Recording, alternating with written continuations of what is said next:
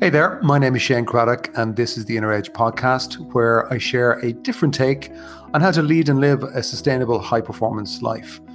Over the course of different episodes, I'm going to challenge the belief that tension, stress, and struggle are essential to success and creativity. My experience is that there's an easier way, there's a better way, and indeed there's an essential way that we need to explore for the times that we live in. So let's go ahead, let's jump in and explore. Good morning, Vietnam. I hope wherever you are in the world, you're well. Um, we're going to explore, I suppose, something that connected to last week's episode, which got a really big reaction, which was episode number 68 How to Reduce Your Performance Anxiety. And uh, got a much bigger reaction than I expected.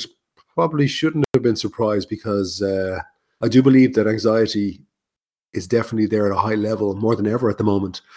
Um, I'm just listening to my own voice. You might might hear a slight something in my voice. It is the big C, COVID. Um, it entered our world about 10 days ago, maybe 12 days ago, actually. And our house, pretty much the entire family got it. I have been the last one to get it. So I, I have it as we speak, coming at the back end of it. Um, yeah, not, not a pleasant dose, I have to say. But uh, anyway, we're here, we're recording, and we're hopefully you're going to make an impact despite slight COVID brain. Anyway, I hope wherever you are, you're good. Um, today's episode is how to get out of and stay out of panic mode. Now, it does, I guess, connect to the anxiety element for sure. Um, but the, the the main point I think that I want to get across in this episode, because there's lots again. I mean, I could do a I could do a series of uh, talks on this one, but the key thing is don't panic when panic comes. Panic can happen to everybody, but, I think when you understand what panic is, and I think that's where we have to start here today, is what is panic? How do you how do we create it? Now, I do want to make a distinction between um, being frozen in panic, you know, which, which is what I'm talking about really, versus action under pressure. Um, because you can be, you can be very productive under pressure. Some people are very good in a crisis situation. I seem to be. Um, some people can just go into a certain mode, and I'll come back to that in a few minutes. So I've mentioned in the previous episode to do with anxiety that you know one of the ways your mind and your inner world works is that your mind is like a projector, and one of the aspects to that is whatever you play in your mind, whatever film, which is the thinking you play in your mind, you will feel it. So if you're thinking something that's stressful or anxious, you will feel that stress and anxiety.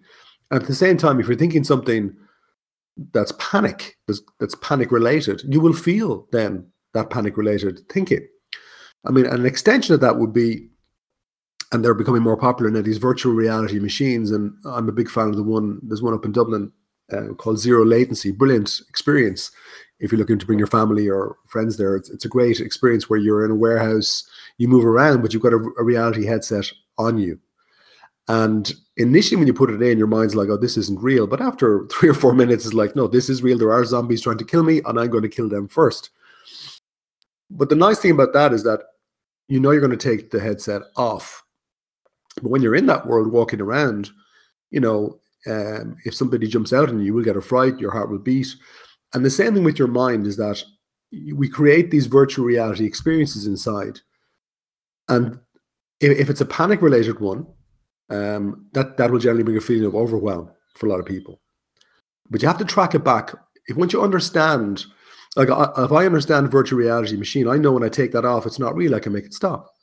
But your mind is the same. You have a virtual reality machine inside, but most people don't understand that. They don't even know that. So you have to track it back to what am I playing in that projector in that virtual reality machine. So it's not a it's never about your circumstances because why is it that you can have three or four people and put them in the same difficult circumstances. And some people rise to the occasion and some people crumble. What's the difference? It has to be something that's inside, it's the inner side. Um, and if you uh, succumb to the panic feeling or the panic thinking first and then to the feeling, essentially what's happening there is your mind is going into a negative loop. It's going to kind of get into a loop that perhaps you can't get out of. And I think the inspiration for this particular podcast this week was for whatever reason, sometimes it happens this way. There was something in the water over the last week where I had three different people bring up panic in different in different ways. And one of them said to me, "No, no, I'll be fine. I, I've got a mantra that I say to myself, uh, which is, I must not panic, I must not panic, I must not panic. And of course, I started laughing to myself, but I was thinking, well, how does that work for you? But it, it, do, it that that will not really have a positive effect for you um, because it's a bit like saying, as they say in uh, some of the NLP world, like you know, I don't think about a, a pink elephant. What are you thinking about right now? You know, so I must not panic. What are you thinking about right now? You're you're giving the wrong message to your subconscious mind. And it's not enough though to kind of go, no, no, I, am going to be calm. I'm going to be calm. It's not that that that doesn't work either. Really, it, it might help um, soothe the situation a little bit, but if there's an underlying volcano of panic, I mean, nothing really at that point is going to help, or will it? Well, actually, there might be a few things you could do. So it's not just about being positive. And I think at this point, I want to make the distinction, and you, you will hear me going on about this in various podcasts the distinction between technique and understanding. The world is obsessed with technique. Everybody I talk to is going, can you give, give me, you know, a few steps to this? And, and I'm going to almost break my own rule and give some technique towards the end of this episode. But the key game changer really is about understanding. When you understand that you actually have a virtual reality machine in your mind, if you really understand that, you can kind of go, oh, yeah, and I'm I'm kind of doing it to myself. But until you understand that, you're going to keep looking for technique. And the world is obsessed with technique and quick fixes and hacks. And they will help you a little bit, but they won't solve the underlying problem, which is the lack of real understanding about what's going on inside me, what's going on inside you. And definitely, you know, before you get to panic, you, you do have to look at your overall day to day approach because generally, if you're tired and stressed over time, it's easier to go into a panic loop.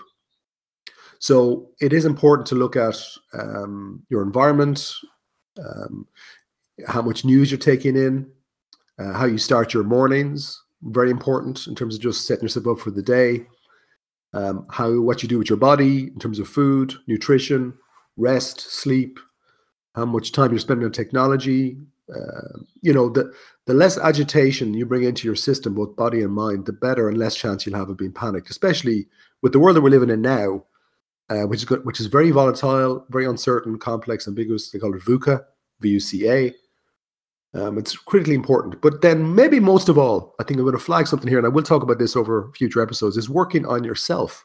Now, I'm not going to get into what that, that does actually mean, but essentially, it means doing the hard work of looking at looking in the mirror and looking at well, why do I react in these situations? What what's coming up for me? It, it's not. I just don't accept. Um, there's a word that's coming into the vernacular now, which is like, oh, I'm being triggered. So, you know, the, the work is to work on yourself so that the triggering doesn't affect you. It's it's not acceptable in my mind to say, well, I'm being triggered, so now that's your problem. No, no, that's that's my issue. Um, now, I will say that as somebody who um, has had depression, I'm going to bring in a, a subtlety on language to say, well, you could say I'm depressed versus depression is there. There's a big distinction, or versus I'm feeling depression. Because I am not depression, but I can feel depression. Okay, in the same way, I would have a distinction between I'm panicking or I'm panicked versus I'm feeling panic. Small thing, but again, you're trying to create that separation between your mind and you. Now, some people are great in a crisis, are great, you know, in, in a difficult. Why is that? And some people just panic. Why is that? Now, the people who are good in a crisis, if you get to talk to them, and I've done this, I've explored this myself a lot, is they'll all say one thing in common: they're not thinking, they're not analyzing or thinking, they're just doing. And there's a great uh, wisdom in that, because people who are panicking are caught in their thinking, they've stopped doing. And that's the value of somebody who's good in a crisis. They kind of go, boom, let's get into action mode. They don't think, think. So a panic mode really, and it is a mode. So it's a mode. So we can change to another mode, which maybe could be calm mode or clear mode. But a panic mode is essentially a full-on attack from your thoughts. You've bought into it. You've forgotten that it's a virtual reality simulator, or maybe you didn't even know that in the first place. So I'm just going to tell you. There's kind of six points here that I said to the, one of the uh, people I was talking to during the week. Um, now this isn't the full solution, but it's it will help. The first thing I'd say is instead of saying I'm not going to panic, say I can handle this as a mantra. I can handle this. I can handle this. That's a better phrase, I think, for your for your deeper mind. The second thing I'd say, get into five three one mode. Um, I'm not going to get into all full definition of that, but essentially it means what are your top five outcomes for the week?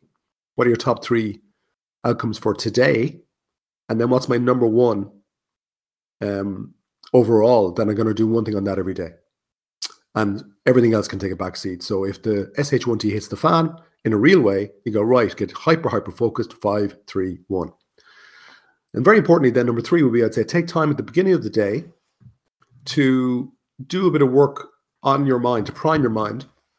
And one of the things, there's a few things you can do, but one of the things I'm going to flag here is it's just take a few minutes to imagine key outcomes as being done. See your day going the way that you'd like. So what's important to you, those three, see them as being done. That is programming your mind. That you part of your mind say, this is what we're going to do. I need you to support me. So you have to get your mind to line up with you. You have to lead your mind.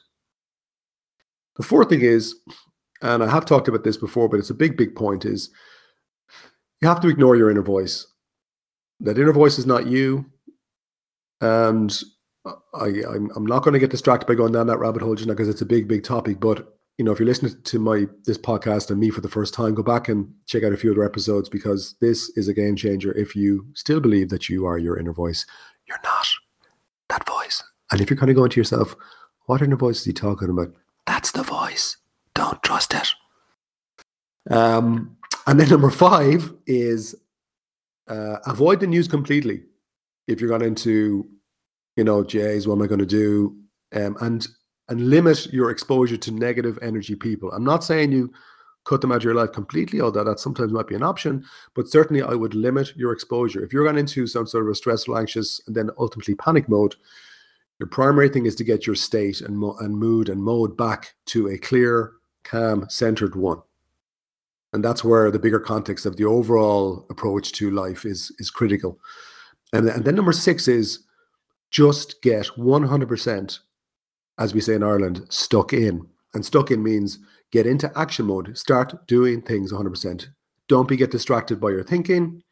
Make sure you, you, you know, if you're doing the, the mantra, the 531, taking your time at the start of the day, ignoring your inner voice, um, avoiding the news and negative people, and then get stuck in. probably throw another one, but just take regular breaks to calm your mind down.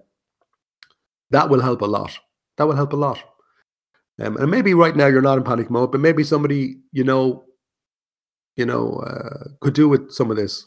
So feel free to share it with them. Um, it might just help. So, do you ever panic? I think very few people I know would say that they've never panicked.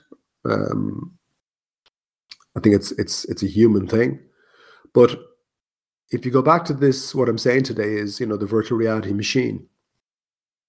How could you distract yourself the next time panic happens, or that feeling of hyper anxiety or that panic mode comes in?